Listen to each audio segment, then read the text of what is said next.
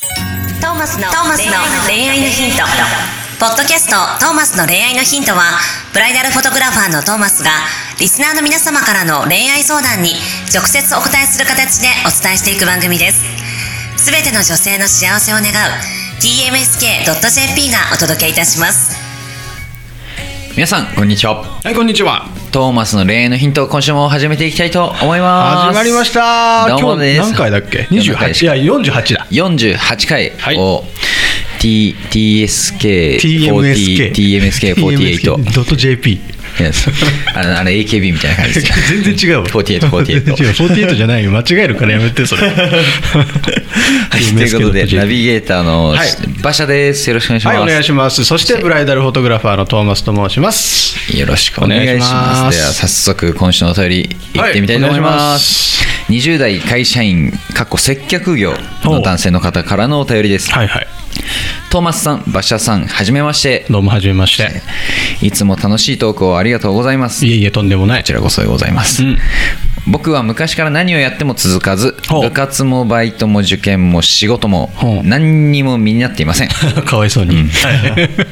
いなので年収も低いですこんなんじゃ彼女もできないので自分を変えたいです えどーのようにしたら自分を変えることができますかお二人のご意見をお聞かせくださいほーんはい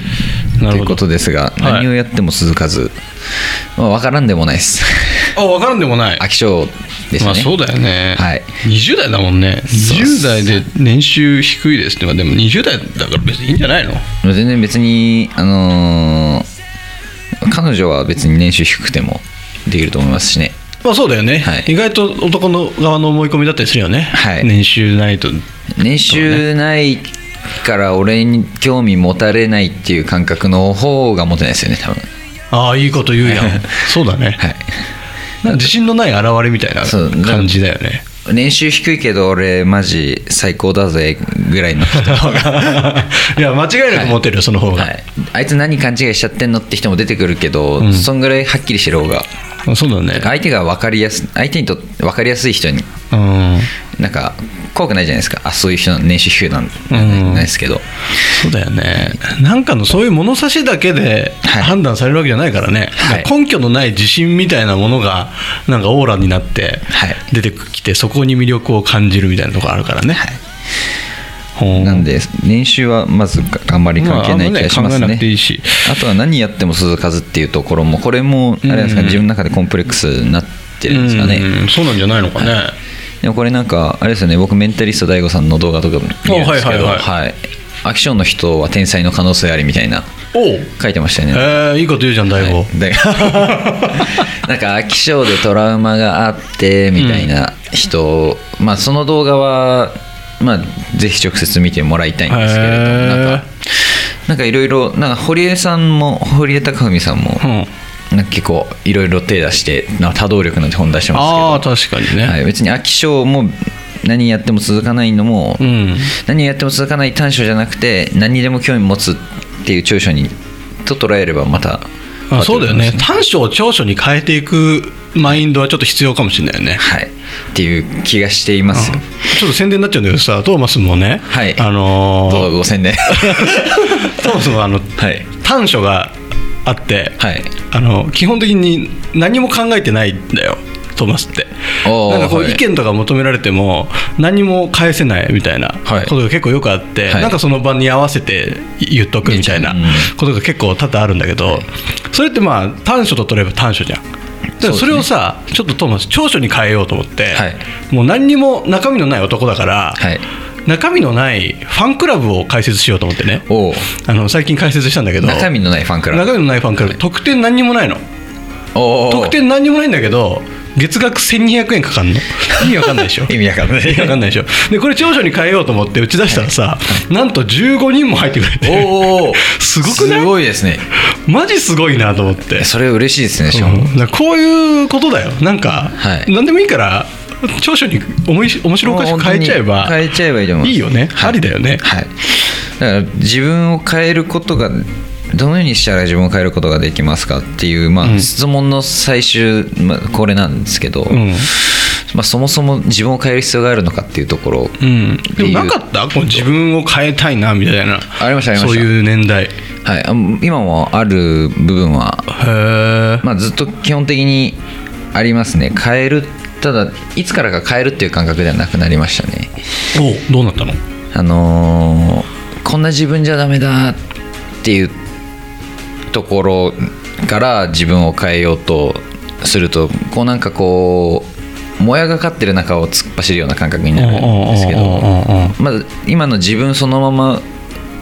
受け入れるじゃないですけど、うん あのーそもそもまあ結論僕の中の結論って別に変わる必要ないんじゃないかなって人ってうんうんうんうんなるほどねむしろそのいいも悪いもひっくるめて、うんまず自分がまずどういう人間かを、まあ、なるべく外の価値観じゃないですけど例えば自分がこういうとこあるけどそれって悪いものとかいいものっ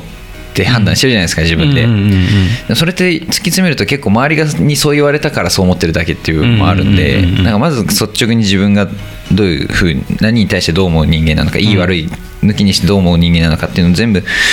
理解して地に足ついた状態から初めてこう自分をじゃあどうしていこうなるほどねになると思うので、それで例えばあまりにもそれが自分にとって嫌な自分だったらまあガラッと変えなきゃいけないかもしれないですけど、うんうんうんいい悪いの価値観を抜きにしたら別にそそんな自分悪いもんでもないんじゃないかなうんなるほどねでまあ自分を変えるというよりはここだけじゃあ伸ばしていこうとか、うんここじゃあちょっと能力値低いかもなじゃあ詰めてみようかなっていう,、うんうんうんうん常に別に逆方向に行く必要はないと思うんですよなるほどねはい、ちゃんと自分が持ってるものと自分が向いてる方向を合わせてそこから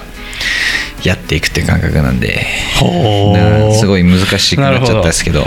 なんかさそういうポジティブなはい時ってさ、そういうふうにプラスにプラスに考えられるじゃん、はいだけどこの彼みたいなさ自分を変えたいなんかこのままじゃダメだって思ってるこのネガティブな感情になってる時にさそう前向きにこういいところを見つめてって言われてもなかなか難しいところもあると思うんだよねそうですねでこの変えたいはいかどうしたら変えられるか、はいみたいなところで言うとこう変わんなきゃいけないって思った時にどういうアプローチをしたら変わっていけるの人はあもう変えたいとどうしてもこれを変えたいそうそうそううーんそうですね、まあ、何を変えたいかにもよるんでしょうけど、まあん例えば何でしょうね、まあ、例えばこの何をやっても続かない性格を変えたいとかうーん高望みしないことですねおおはいあのす何にしても続かないならじゃあまず歯磨きから毎日続けてみようかみたいなああはいはいはいはいいや歯磨きなんてすでに結構ちゃんと毎日やってるよっていうのも分かるんですけどそれのレベルのことをじゃあ毎日ちゃんとそれをやったかやってないかちゃんと毎日判断するぐらいはいはいぐらはいはいでやった時に俺ちゃんとやったというんでやらなかった時にああ毎日続けるって言ったのにできなかった俺は悪いやつだじゃなくて、そんな日もあるなるほどってやることなるほどあのー何かを変えることが少しでも苦痛になってしまうと、うんそもそも苦痛で大変なことをやろうとしてるから、う逆になるべく重く捉えないことじゃないですかね、んなるほどねまあ、かん本当に簡単なことから続けた方がいいですなるほどね何これをやるのであればそうやって習慣を変えていくとちょっとずつちょっとずつ高望みしなうーんい一気に10個変えようとしないですうんうんうんなるほどね一つ簡単なあの RPG のレベル上げうんうんいきなり隣町に行かない、はあなるほど、はい、たまにたまに難しい洞窟入れちゃったりする RPG するあるじゃないですか、うんうんうんじ序盤の段階でうんうんうん行かない、行かないままずはマサラタウンからしっかりやってくださいなるほ どね結構大事な気がしますそれまあは確かに、はいそうかあとはあれだよねトーマスもさもの続かないのよどっちかっていうと、はい人としてあのー何やってもすぐ終わっちゃう、だけどこのポッドキャストもさ今日で48でしょはいなんで続いてるかっていうとさ馬車君に来てもらってるからなんだよねああこう無理くりなんで自分一人だと続かないけどそれあるかもしれないですなんか誰かと絡めてやったら続くから絶対人が絡んでるからっていうそうそうそうそうだからそういうのを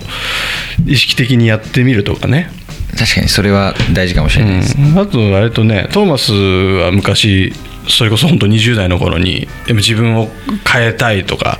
いうまあ時期があったんだけど、はいその時はもうね全部逆をやってたよあのおう自分が好きなものの逆をいく例えば洋服買うにしても、本当は紺色のこの服が欲しいんだけどでもあえて一番自分が選ばないオレンジ色を買ってみるみたいなおお確かにそれだけで変わりますそうそう本当はこのステーキが食べたいんだけど一番選ばないなんかおひたしみたいなの食べてみるみたいなあ全部逆やってたよーあそれすごい大事かもしれない一時期なんか環境を自分が今まで置かなかった場所に置くことってすごい変化起きますよねそうなんかそれでね気が付くと嫌いだったオレンジ色が好きになってたりとか、嫌いだったあれが好きになってたりとか人に関しても好き嫌いがなくなってたりとか、なんかいろいろ身につくものはあったから、んなんかそういうのも面白いのかもしれないそねれもいいですね大事ですねそれうん、なんかね思い切ってそういう風に変えてみるのもいいと思うしそうですねそれだったらあのやりやすいと思いますし、うん、だからまずはそこからかもしれないですね、で結局それでさあれなんだよねこう全部変えていったつもりだけど最終的に何にも変わってねえじゃん俺ってのに気づくみたいなそうですそうそう簡単に人は変われないからね、はいだから勇気を持って変えてみるのはありかもしれないですねはいということではい、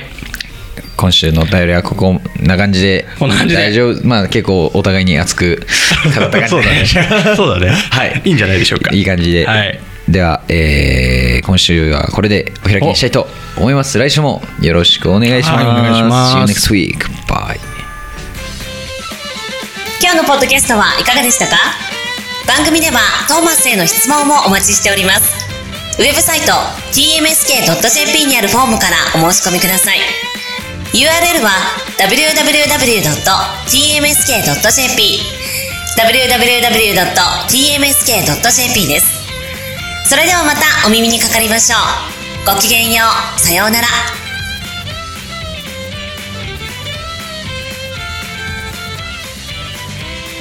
ゼロから一へとまっすぐに向かってゆく誰のそれもこの番組は提供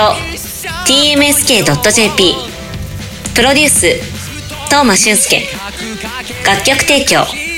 馬車ナレーション土井真由美によりお送りいたしました。